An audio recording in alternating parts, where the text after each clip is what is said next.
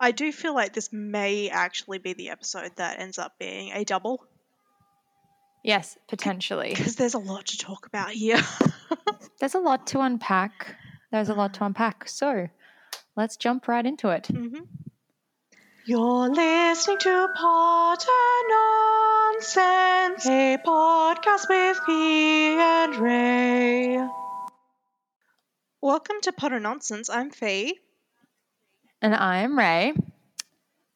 And on tonight's episode, we are going to be talking about friendships, particularly female friendships in the Potterverse. Yes.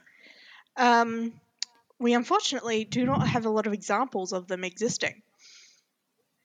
And therein lies the problem. Mm-hmm. So we've got okay, so let's let's start with our like golden trio femininity, which is Hermione. Mm. Yes. Hermione it never really seems to bond with the girls in her grade right from the start. Yeah. Um, I've I've got a couple of notes here, and one of them is Hermione has no friends in her dorm. No, she doesn't. She doesn't seem to really get along with any of them. Mostly because I think for the first three or four books, she's written as a stuffy know it all who's the goody goody and no one wants to be friends with her, Mm. other than Harry and Ron. And they're really only friends with her because they feel guilty that they almost got her killed. Like, yeah, they're not particularly nice to Hermione through the beginning, like, couple of books. She's basically their at school mum.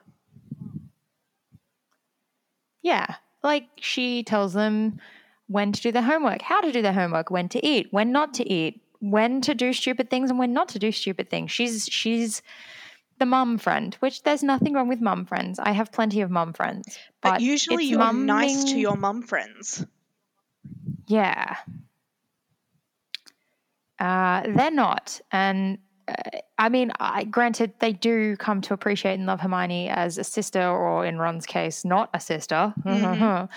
um, but uh, for, yeah, for the start, eh, she kind of is ostracized by basically everybody, which means she doesn't form any female friend and female attachments, And which I is mean, really tough. As as much as she may be ostracized, she also may just harbor a fairly healthy disdain for the other girls in in their class. Mm. You do get the sense that she, even before Lavender and Ron got together, she really did not like Lavender and Parvati. No, she didn't like Lavender and Parvati. Like she thinks of them as inferior to her, which is interesting because that's one of the few um, female friendships that we actually see. Yeah, Lavender Brown and Parvati Patel being like super best friends right from the word go. Mm. Um, and yeah, you're right. Hermione does sort of look down on them because their main interest in what, like when we see them, is divination, which Hermione sees as a lesser subject because it's more to do with intuition than actual intellect. Yes, Um, so Hermione, yeah, it's it's honestly a very feminine area of magic. Like even even in like if if we thought of a fortune teller, teller or a psychic or anything like that, unless you're specifically thinking, hey, John Edwards, if you grew up in the 90s and 2000s um, and saw that uh, fraud on TV, like your image is of a lady. yeah, like a, an old lady with a crystal ball in front of her, uh, drinking tea and. Uh, Mm. Or like a younger lady who owns a crystal shop. Yeah. yeah, quite honestly, they have the right idea to be fair. Mm. But yeah. So, yeah, it, it, which um, plays into one of the things that I have written down is that the only women that are ever really presented as a positive, like in a positive light, are women who do not fit into traditionally feminine roles, aside from Molly Weasley because she's the perfect mother. Yeah. Like uh, Hermione's not a tomboy tomboy by any like not a stereotypical tomboy. That that kind of came when we had Ginny, uh, who grew up with six brothers Mm. and uh, she really had no other choice to be rough and tumble, which nothing wrong with that. I've got friends who are the middle and youngest children of boys, and it's hard not to want to end up like that. Or it's hard not to have their sort of influence rub off on you, which is fine. Gender is a social construct that is there to serve a purpose. As to what that purpose is, I'm still Yes. unsure. Um, but Hermione doesn't seem to fit into the extremities of tomboy, and she doesn't really seem to fit into the extremities of femininity. But she also has this weird judgment about both ends of the spectrum. Do you think that Hermione is J.K. Rowling's self-insert character? I feel like yes, I've thought that for a really long time, which I I love Hermione and I love the way she's written. Sometimes she's a little bit wooden and sometimes she's a little bit oh, I'm just going to do what the boys do just to make sure that they don't get into trouble. Um, but yeah, I I would 100% like agree that Hermione is J.K. Rowling as she either sees herself or saw herself as a child, Mm. which is fine. because she's one of the characters that doesn't really fall into a stereotype in the way that a lot of the female characters do yes, which does feel like when when you're dealing with that kind of those kind of constructs around there the one that feels more fully realized is probably the one that the writer identifies with Yes, um, which like fully realized is something that I do really appreciate about Hermione because we don't get a Mm. stereotype attached to her other than bookish nerd. Um, it's, yes i- we don't get a, a gendered stereotype. She's just the bookish character that would rather have their head in their studies than actually in the real world, which is a stereotype that is seen across the board of both male and female and their otherwise characters. Mm. Um, Yeah. So because we brought up Ginny and her tomboyishness, I also wrote Ginny has no friends in her dorm. no, you don't really see her talking to anybody other than Hermione, Harry, and Ron. She And doesn't seem Luna. to, and Luna. She, yeah, is Luna in her grade? Luna's in her grade, but not in her dorm because Luna's in Ravenclaw. Ravenclaw. That's right. Yeah, yeah. Um, Mm. yeah, she doesn't seem to. Again, Ginny doesn't seem to connect with anyone other than uh, those closest to her, which is fair. Um, but also uh, male characters. You see that she has a couple of like boyfriends here and there. Um, yes, she goes out with is it Michael Corner? Michael Corner. Fleur also. Fleur took him to the Yule Ball, Yes, that's right. and then the following year, Ginny dated him, and then dated Dean Thomas, and then got with Harry. that's right. Yeah. Mm. Yes. But she's never seen. but yeah, Ginny Ginny is Ginny is definitely the cool girl as um, described in Gone Girl. Yeah, she is. She's okay with everything. She likes to watch sport, and I can't even remember the quote now, but yes, it's a very good quote. Mm. She'll eat a burger, Yeah, but ne- never never gain any weight. it's true. It's true. Gone Girl, Gone Girl had some really good points about that sort of person that you come across in your life, or Mm. may have been that person in your life. I know for a lot of high school, I uh, was very much on the side of, oh yeah, I'm the cool girl. I will let them do anything. Like you know, I don't get mad. I don't get you know upset. I don't get this. I don't get that. I love sports. I love this. It was like, bleh. who was I? I mean, everyone everyone is under pressure to be the cool girl, and like it's it's just a matter of how well you manage to actually attain it.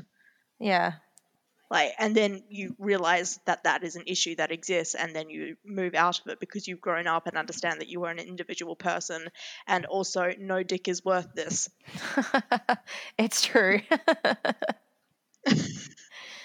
yeah, no, so yeah, Ginny Weasley does fall prey to that whole cool girl, tomboy archetype archetype, one of the boys type archetype.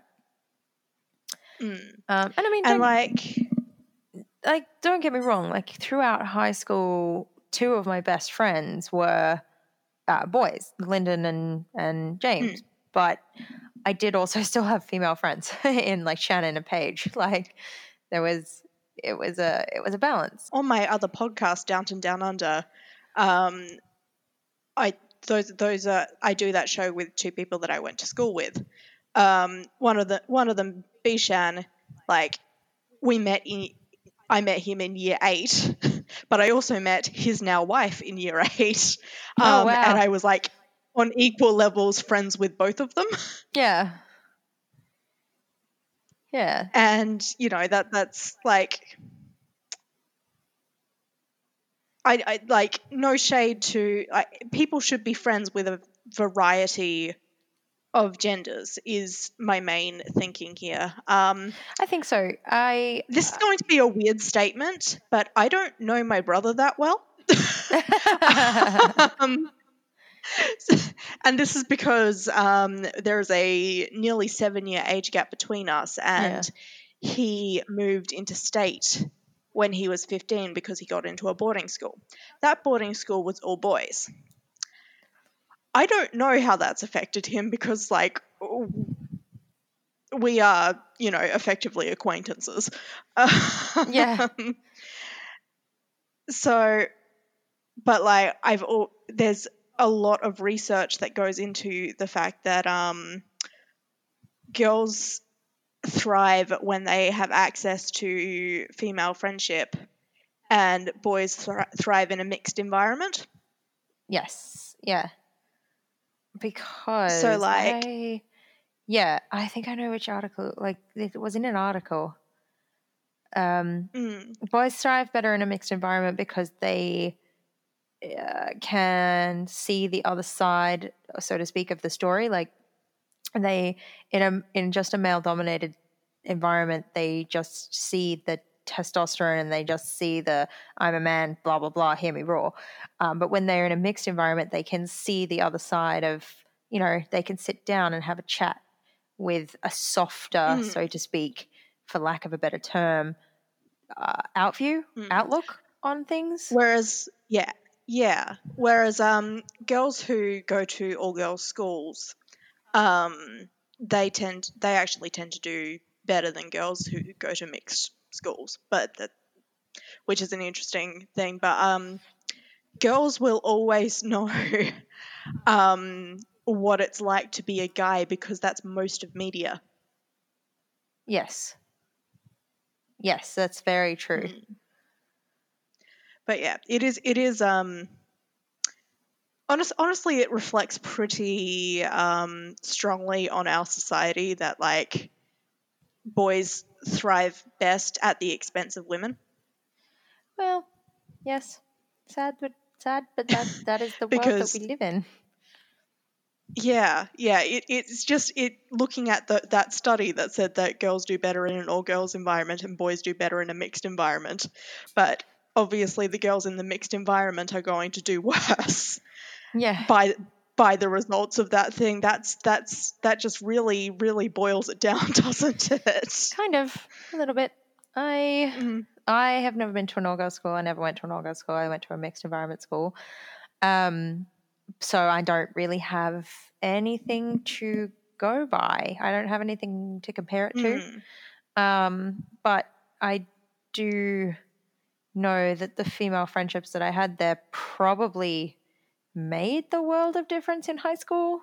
They, I mean, they also brought in a lot of trouble because high school girls can be brutal uh, when boys get Mm. thrown into the mix. Um, i mean and that's not Mm. even just like an internalized misogyny thing it's it's high school girls are taught from an early age to compete with each other instead of oh work yes with yeah each other um, particularly when i was at school which was in the 2000s where we we don't have we didn't have as much social media telling girls hey this is wrong let's you know be one team um, it was it was very much a if that girl didn't like you it was generally because of something you had done to do with a boy and it was a Hmm. competition everything was a competition um Mm. but yeah uh, i personally think that um in all situations um it's probably better for kids to go to school in a co-ed environment because the real world is a co-ed environment Yes. and you're going to have to put up with this shit sooner or later. You are, and it, it's easier to handle when you grow up with it than being thrown into the workforce and have to go, oh my God, I have to work with men. How do I do this? Um, Mm. Or vice versa. Oh my Um, gosh, I have to work with women. How do I do this? Th- This is this is going to be a weird. we're going to have a um, moment of weird Adelaide things. Okay, so the primary school that I went to, you had basically two main options, and then there was the route that I went. Um, the two main options were to go from that school to either Marymount if you were a girl, or Sacred Heart if you were a boy. Um, this was just in a middle school context. okay. because when you finished year nine, you both went to Sacred Heart High School for year 10, 11, and 12, which was Right. co ed. So basically, they separated these kids for the, let's see, six, seven, eight, nine. So the four years what?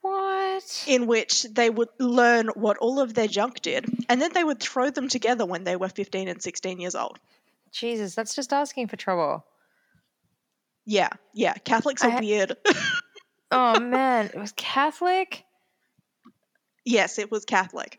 Oh, I guess with a name like Sacred Heart, Mary, Mary Mountain Sacred Heart, yes. Marymount. Yeah, we have a Marymount on the Gold Coast as well. Mm, But yeah, Marymount um, shut down, I think, two years ago now. So now they all just go to Sacred Heart um, straight off the bat, which Yeah. seems better. Yeah, yeah, that that does. I literally went from preschool to primary school, changed schools in primary school, and then went from middle of primary school to secondary school at the one place or two places. Mm.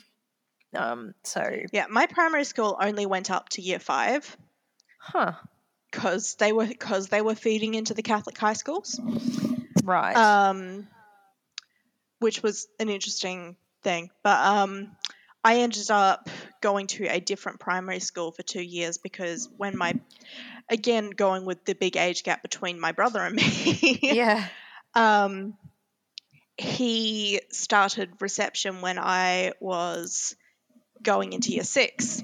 So mum just sent me to the same primary school that she was sending him to, which had year six and seven there. So I just went went to an Anglican school randomly for two years before getting What? plopped right back into Catholic school. What is reception? Um, prep. Oh, okay. Yeah, we call it prep. We call it preschool. Yeah, we call it rece- we call it reception here. That is weird. Why? So yeah. I don't know because you're received. I don't honestly. It's weird, and I don't get it. Um, Adelaide's but yeah, weird. it's yeah. Um, four and five year olds are in reception, and then so it's after kindergarten, but before like year one. Right. Okay. That uh, that clears that up because I had no idea what that was. Yeah, I realized as I said it that you were going to ask, yeah. but I was like already like. I don't need to have another tangent in this in this story, so I'll just wait for it to actually um, be asked. yes, that's fair. That's fair. Um, so yes, now that we have uh, accepted that we tangented a lot, let's Yes. uh, bring that back to. Um, Uh, do we have anything else to think regarding Ginny and like who else is even a Gryffindor in her year? Like girls. Like we know about of the Gryffindors that we know about in Ginny's year, I think it's just Ginny and Colin Creevey. uh, yep. It's also Actually, weird to on. think that Colin Creevey was in all of Ginny's classes. Uh, hold on. Oh no, Romilda Vane was in. Yeah, Oh, Romilda was she Vane. was she in that year? I was No, I- never sure what age Romilda Vane was. No, I I, I really think um yeah, no, I think Romilda was in um the their grade. Harry's grade. Okay. Yeah, it was sort of unclear because she came out of nowhere. It's like, is she from a different year or? Yeah, no, no, no. she- Romilda Vane is in Harry's year level, along with Eloise Midgen, uh, Parvati Patel, Lavender Brown, Hermione Granger. They're in, they're the ones in Gryffindor. Yeah, so it's five and five for that year level, isn't it? Yeah. Yeah. Yep. Which is. Hmm. I feel like there'd be like some years where there's like all boys in, in one house in one year, or, or girls, like just Yeah, I don't know. of, you know the, Well, Huffle, the subjectivity of Yeah, Mm, Hufflepuff, Hufflepuff. was like that. Um, Hufflepuff in Harry's year only had Hannah Abbott, Susan Bones, and Megan Jones. and Ernie Macmillan and Justin Finch Fletchley. Ernie Macmillan, Justin Finch Fletchley, Wayne Hopkins, and Zachariah Smith. Yeah. Slytherin girls in their year was Pansy Parkinson, Daphne Greengrass, and Millicent Bulstrode. Mm. And the boys Were there any Draco boys Malfoy, aside from? Oh yeah, they had a few Ah. more boys than because there was um, Crabbe, Goyle, um, Theodore Nott, Blaise Zambini. yeah. Was Theodore not in Slytherin? Yeah, he was. He's a pureblood family. Okay. Um, What what house was Terry Boot in? I always remember Terry Boot. Terry Boot was in Ravenclaw. Is he Ravenclaw? Yeah, Okay. Terry Boot, along with Anthony Goldstein, Michael Corner, Kevin Entwistle, and Stephen Cornfoot. Ginny Weasley does like an older boy. Yeah, she does. She's got a type. Because, yeah, It's like older, but not but not not that much older. yeah, but like, I mean, of the girls in Hermione's dorm, she's not friends with any, any of them. no, she's not. But to be fair, Romilda Vane isn't friends with any of them either. She's friends with Cho Chang. Um, and Eloise Midgen was teased and picked on. So, you know, you're kind of screwed if you don't get along with your dorm mates straight away. Yeah, which is why I think that Ginny doesn't have any friends in her dorm. Like we we discussed this when we talked about. Actually, I think it was last episode we were discussing this that um. Ginny probably has no friends in her dorm because she was the weird kid who was sleepwalking and shit and returning to their dorm covered in blood. yes, there is also a high chance that there are no other girls in her dorm room and she's there by herself.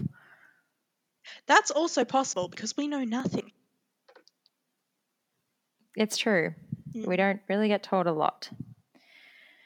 Um, but yeah, there is a distinctive lack of uh, a distinctive lack of lack of female friendships in Harry Potter, but also like a distinctive lack of just sort of femininity yeah, in the, uh, general. the strongest which I mean, the strongest sense of femininity we get There is like I guess Umbridge is the very beginning. Like that that's this vicious take on femininity. yeah, but she's not good femininity. no, she's like femininity is not considered good. The other Mm. person is Fleur.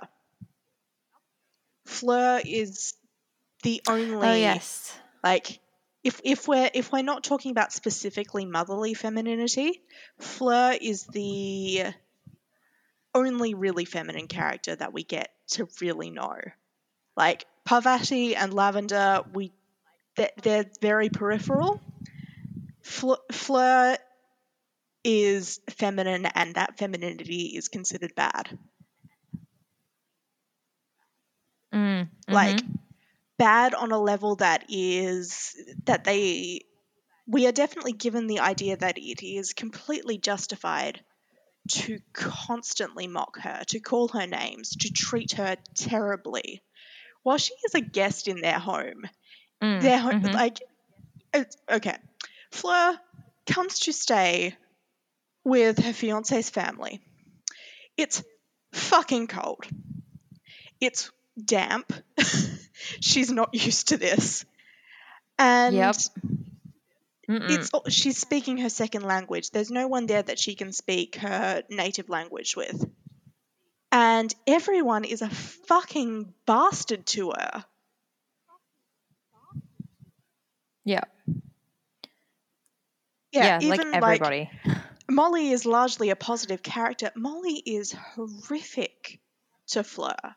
yeah, it's not nice. And like sure sure not- Fleur doesn't have the um like it's really hard to tell who was the aggressor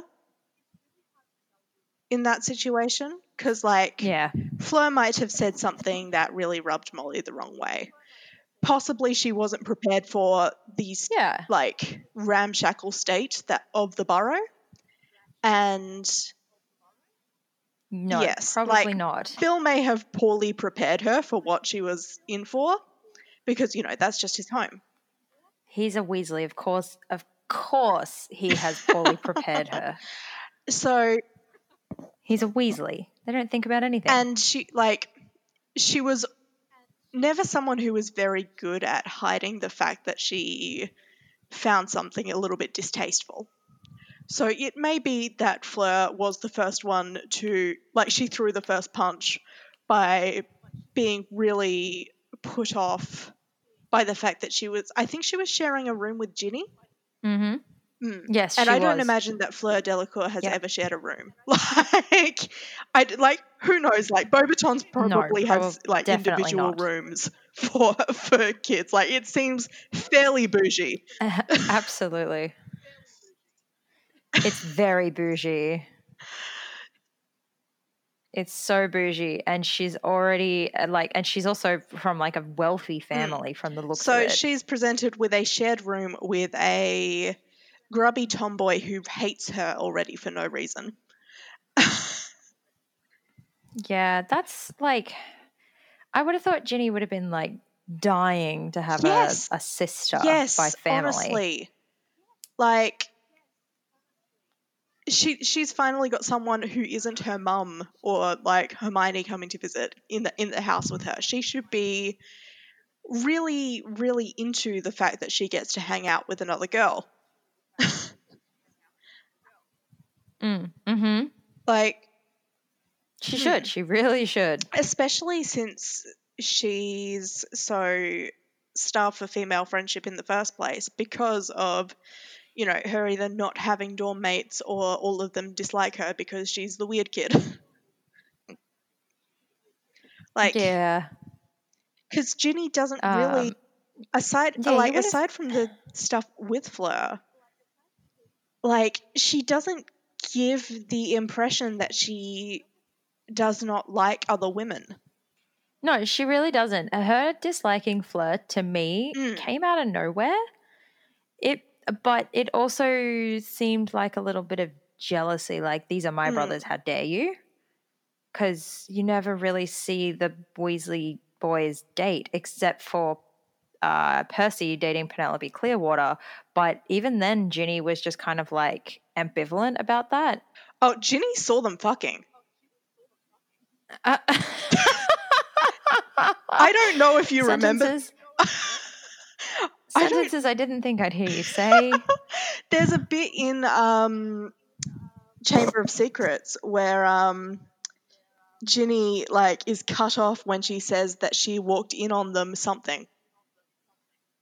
I think I vaguely remember that.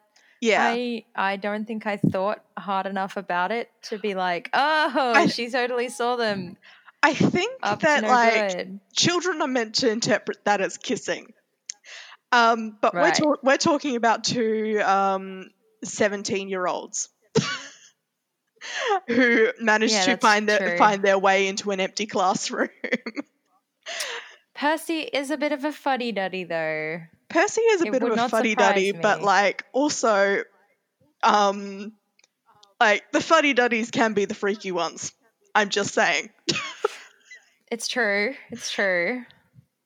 Am I am I here on this day in 2019 um, asserting that Percy Weasley fucks? I think I might be, but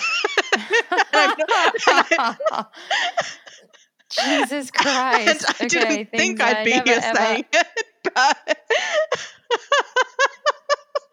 Things I never, ever, ever uh, thought I'd hear you say.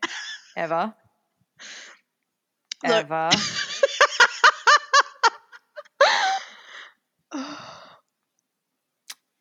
Yeah.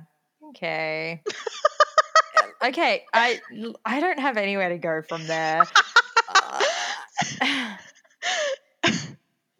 but yeah, um, there's there's a level on which I feel like we're meant to consider Molly, um, Ginny, and Hermione's distaste for Fleur to be setting them apart as better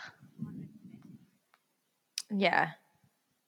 than Fleur Um, because being any kind of traditionally feminine is definitely looked at as a bad thing in these books. uh, it is uh, also being any kind of wealthy, if unless you're Harry Potter, is also frowned upon. Mm. Because wealth generally means you're pure blood, and pure blood generally means you're bad. Yeah, there is So definitely that's virtue. that's the other takeaway I have from that. Yeah, there's definitely a sense that there is virtuous wealth that is just had by Harry, and then I guess later on Fred and George when they become very successful. Mm.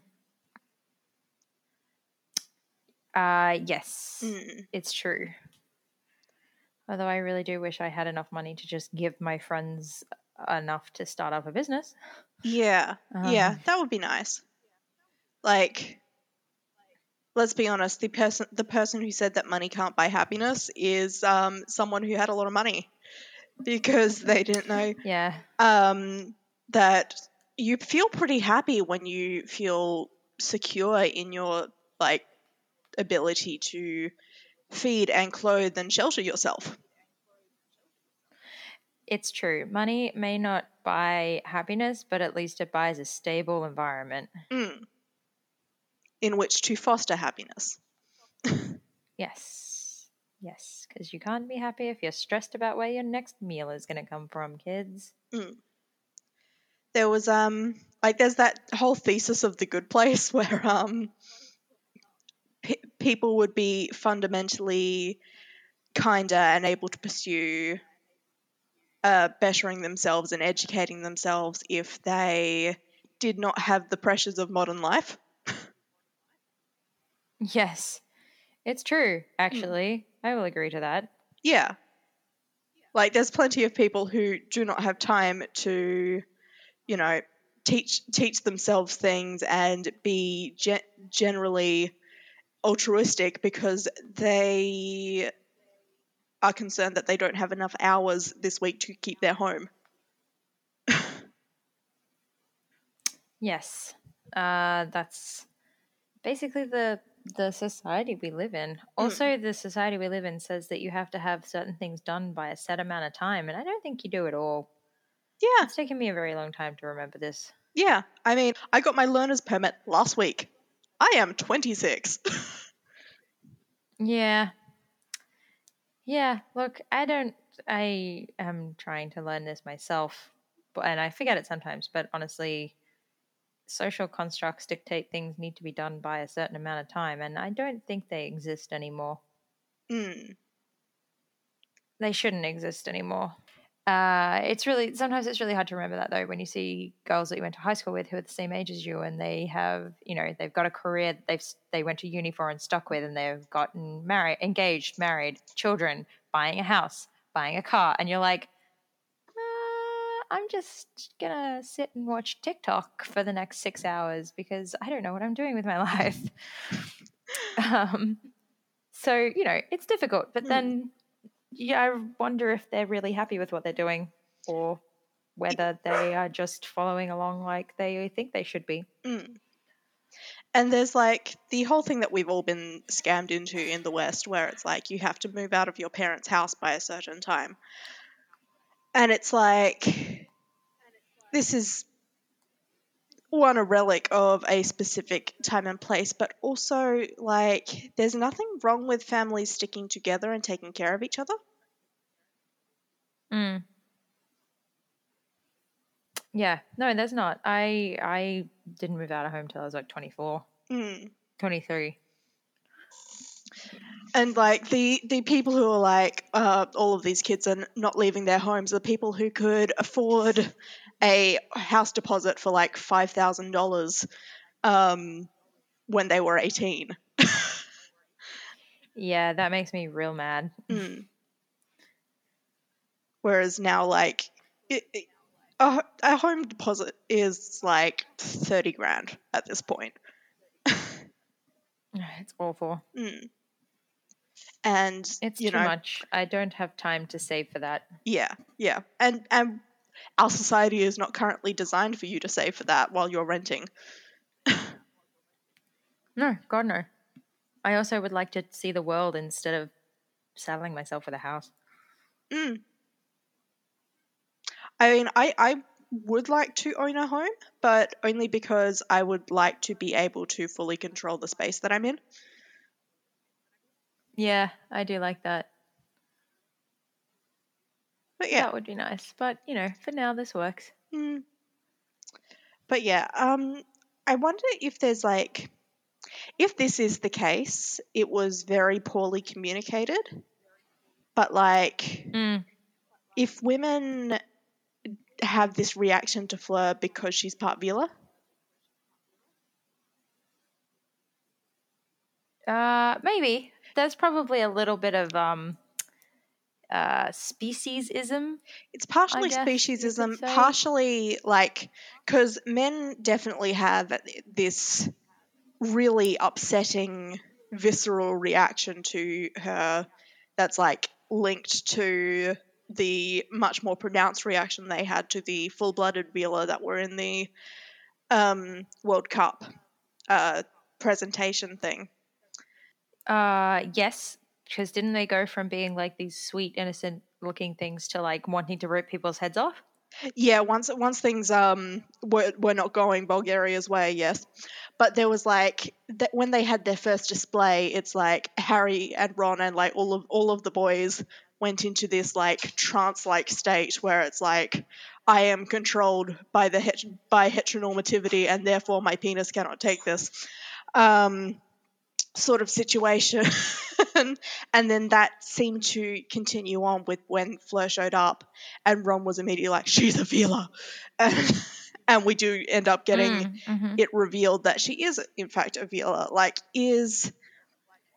Because it's so heteronormative, is it activating a competitiveness in the other women in the same way that it's arousing the men? Maybe, actually, that's a really good take on it. I like that take. I like that take. I wish that it was explored more like because otherwise it's just saying that it's totally okay to be mean to girls who like are feminine.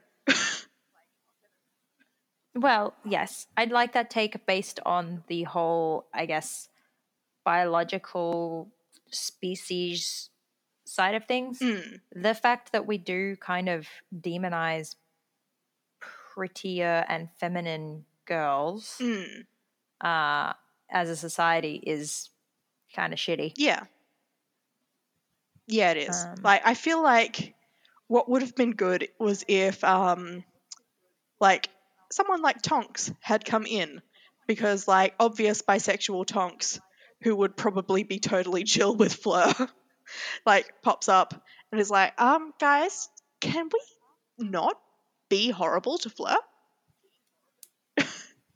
Yeah. But instead, Tonks is presented as the woman that Molly would rather Bill was marrying.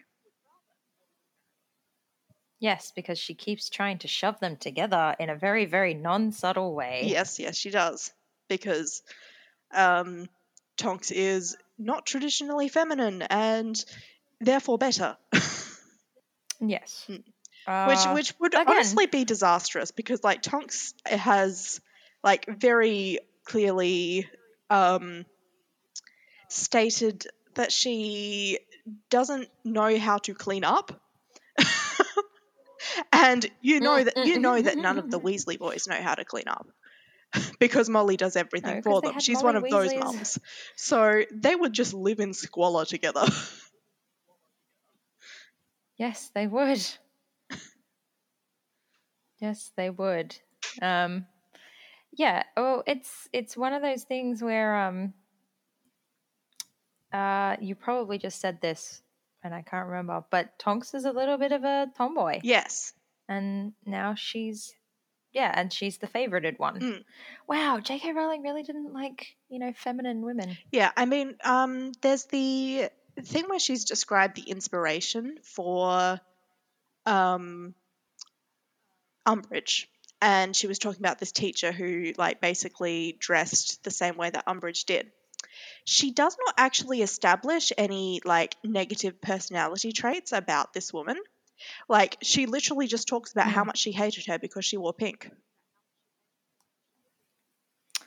Uh, wow, are we uncovering J.K. Rowling's internalized hatred for all things feminine? Yeah, yeah. What happened to you? There's a lot of like internalized misogyny in J.K. Rowling. like as much as she does like outwardly come up with like a lot of, you know, the girl power sort of things in there, at the same time it's also falling prey to the, the way that girl power was, which was like a little bit also I'm not like other girls. Yeah. Mm. That's not good. Hmm. Hmm. But yeah, I always like found that little Yeah. um snippet of an interview to be very weird. Like just the way she was talking, like she didn't, she Mm. never talked about this. Like she dressed like this and was also a really horrible person who, um, like put certain things onto students and was like very, very, um, a very bad teacher or something like that. It was literally just complaints about like the way that she dressed, and it was like I don't, I don't understand. Yeah. That's weird. I haven't seen this. Mm. Maybe I need to. No, I don't really want to watch this. I don't. I don't really like listening to her talk very Mm. much. Like it was one thing when um she was talking about how um Gilderoy Lockhart is based on her ex-husband. Like, Oh, really? yeah. Oh, So like I the uh, I didn't know any of this. Oh, okay. See, um yeah, apparently he was quite a vain man. apparently, Mm. also very stupid. Mm. But yeah, and obviously, like when when you're um, putting someone into fiction, they're always an exaggerated version of themselves. But like, it's just That's a really, really big exaggeration. yeah, yeah. Um, I always just think of the line from A Knight's Tale, was like, "I will eviscerate you in fiction," and I'm like, same Chaucer. Oh, yeah. Chaucer. Good old, good old. Uh, Paul uh, What's Bettany? his name? What's the actor's name? Oh, I can't. Yeah, Paul Bettany as Chaucer. He's my favorite. Mm. Um, that Mm. movie was ridiculous, and I love it so much. It was very formative to like It's me It- and my yeah, it's brother forever gonna be. and like my two cousins. Like it was very big in our childhood. It is forever going to be probably my one of my favorite movies of all Mm. time. um, the day that Heath Ledger died, I just, I just- sat down and watched it about three times back to back.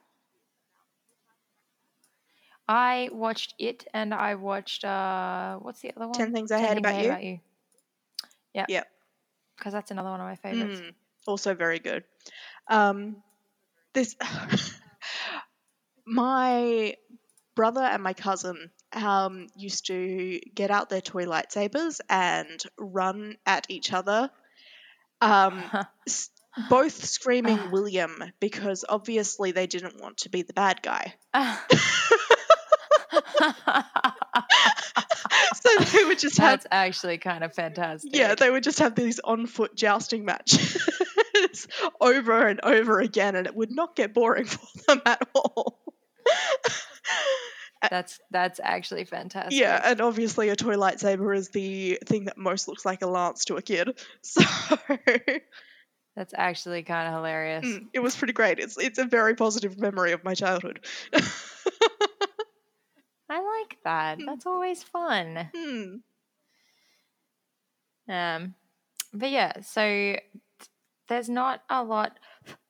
There's not a lot that can be really said about female friendships in Harry Potter, but there's also a lot that can be said about what's not good about them. yeah. And like I feel like I mean Tonks we brought her up and like Tonks is definitely in that tomboy category, but like Tonks deserves girl girlfriends. Like I think so. Uh, girlfriends other than Hermione and Ginny just because they are convenient. Although I do rather enjoy some of the fic that I have read where the three of them just kind of sit down and just kind of like shake their heads about their respective men. mm. But yeah, one of the things with Tonks being friends with Ginny and Hermione is that she's seven and eight years older than them. Yeah, she's a lot older than them. Yeah, it's it's actually older than that because that uh, that's the Charlie age gap. So she's a good ten years older than both of them. Yes. Which like she there, there's not a lot of characters in that age bracket aside from like you have Bill and Tonks. And I feel like we should probably have more characters in that age bracket. Hey, yeah. Like, there- there's there- there's a big gap in the wizarding world for ages, Mm. There, there's like there, which there- I you'd think that there would be more people who they their childhood was during the first Wizarding War. They know exactly what they're in for again. Like they should be active members of this of this group. well, there's not many of them, so yes, they really should be. Hmm. Yeah, I think this is what makes it really, really easy to write OC and self-insert fic in Harry Potter as well, is because there are such broad age gaps and there are such massive gaps in a lot of the text when it concerns interpersonal relationships between all of the characters Yeah. um, and like the highest percentage of writers on things like fanfiction.net and AO3, just to name a couple. There was also the Sugar Quill back in the day. Are, are women, so of course they're going to fill the the void of female friendships. Mm. Uh, they're going to fill them with their own characters, which I think is a great thing. Yeah, the thing is, like, if you don't see yourself in a world you love, of course you want to put someone who feels like you in there. Yeah, absolutely. And like, while many people aspire to be a Hermione, like, we also know that we're not. Oh yeah, I'm definitely not. I really, really, really, really, really wanted to be a Hermione when I was at university, and that's what I told myself every day, and I, I, I wasn't. And that was that was at least partially because you had totally untreated ADHD. Well, that was hundred percent what it was. I mean, I didn't want to. I didn't want to blame all, all of it. I'm just like that's that's fairly one note, but like, yeah, that that's. no, no, it was hundred percent what it was. I wanted to, to allow for you to contain multitudes, but like obviously, if if that's the one thing that was really really fucking you up, then that's fair. uh, yeah, no, no, no, no. Um, uh, untreated ADHD uh, killed a lot of my time Mm. uh, at university by just existing. Mm, I could have been a lot more productive, and I hated myself for a long time because I could have been a lot more productive. But little did I know that I was not productive because my brain doesn't work properly. Yeah, I'm honestly giving um, consideration to asking my therapist if she can assess me for ADHD because holy shit. Mm, hmm ADHD in women definitely goes untreated a lot, uh, and that's because we are more likely to have the inattentive type, inattentive type ADHD uh, than we are to have the hyperactivity disorder. Hmm. So it goes untreated because how often have you heard a teacher say, Oh, she's such a lovely girl. She just seems a bit off with the fairies sometimes. Mm. Mm. Mm, that's a big sign. Big sign. Yeah, I think a lot of my report cards said um, Sophia is a very clever girl, but she needs to apply herself. Yep. There you go. All of my reports are all my all of my report cards said that. which was something that was very off-putting because I thought I was trying real hard. Mm-hmm. Mm. Mm-hmm. It's uh, it's really, really, really, really demoralizing when uh, you put in every ounce of your effort and being and get told you should have tried harder. hmm So yeah, that that's probably on the list. That's something I need looked at. Yes. yes. I would uh, very much, very, very, very much uh, encourage you and anyone listening uh, to do that Mm.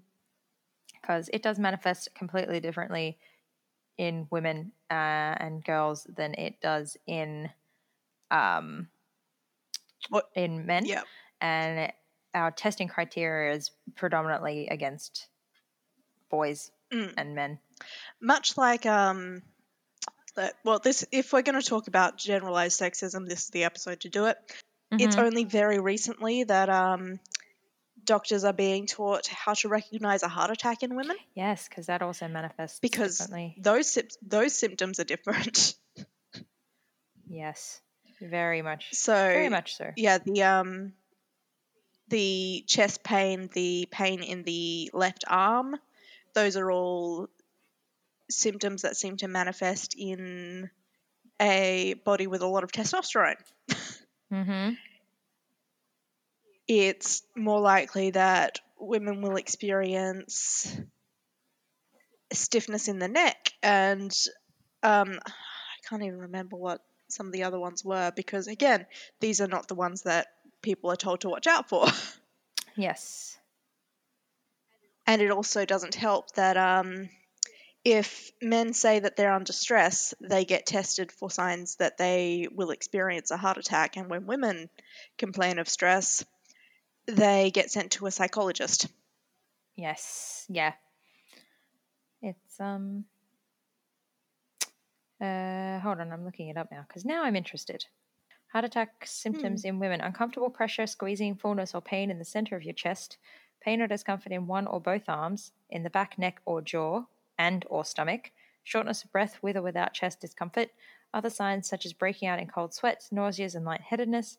Um, and as with men, uh, heart attack symptoms can include chest pain or discomfort, particularly in the left side.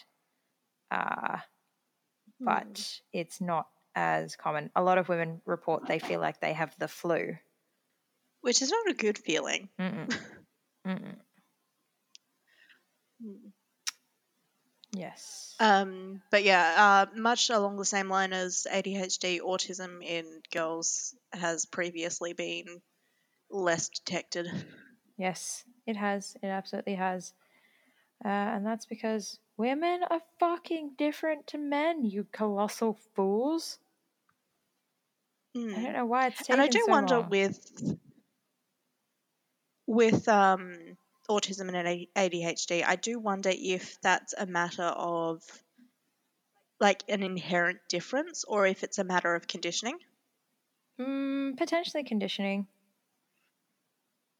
Like, it, I mean, it could honestly be both, but like because girls are trained for empathy, Mm, um, like it's less pronounced in women. um, the things that we look for regarding autism, mm, just because you know we put more um, emphasis on emphasis on just automatically teaching that to girls in a way that we don't teach it to boys. mm, mhm. So autistic girls can tend to mask and that that that's the um, terminology that we use masking it Mhm. rather than you know being less autistic Yeah. It's true. Hmm. Yeah Uh, um can you think of any other um girls that we should talk about in this particular episode where we complain about how poorly served all of the girls are. Um, no, I think we should save like the adults and parents for next episode, like Bellatrix and uh, Narcissa, uh, and also Mm. Molly.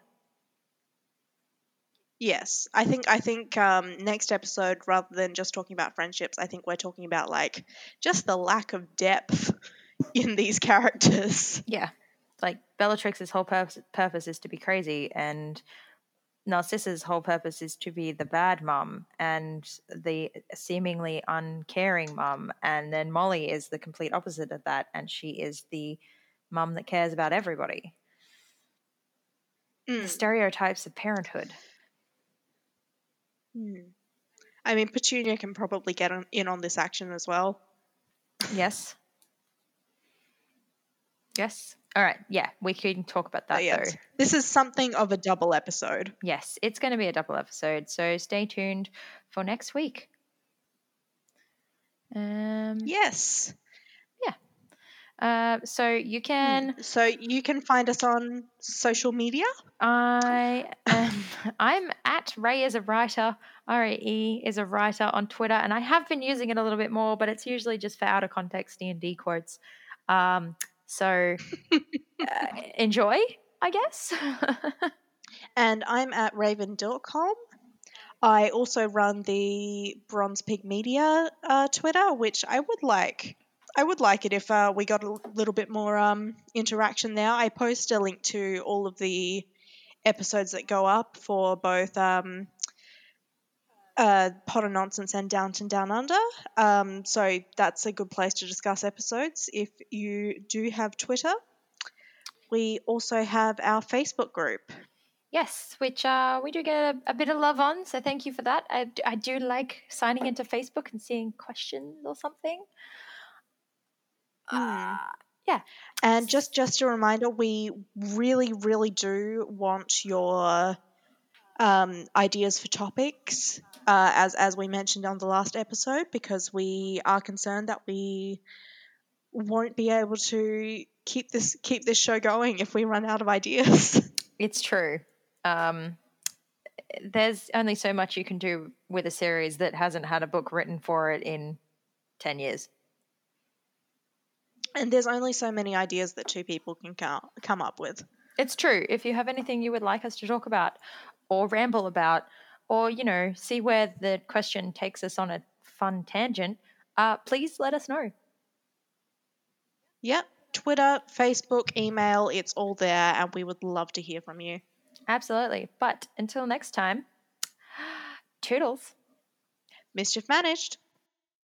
Potter Nonsense is a production of Bronze Pig Media and is recorded in Queensland and South Australia.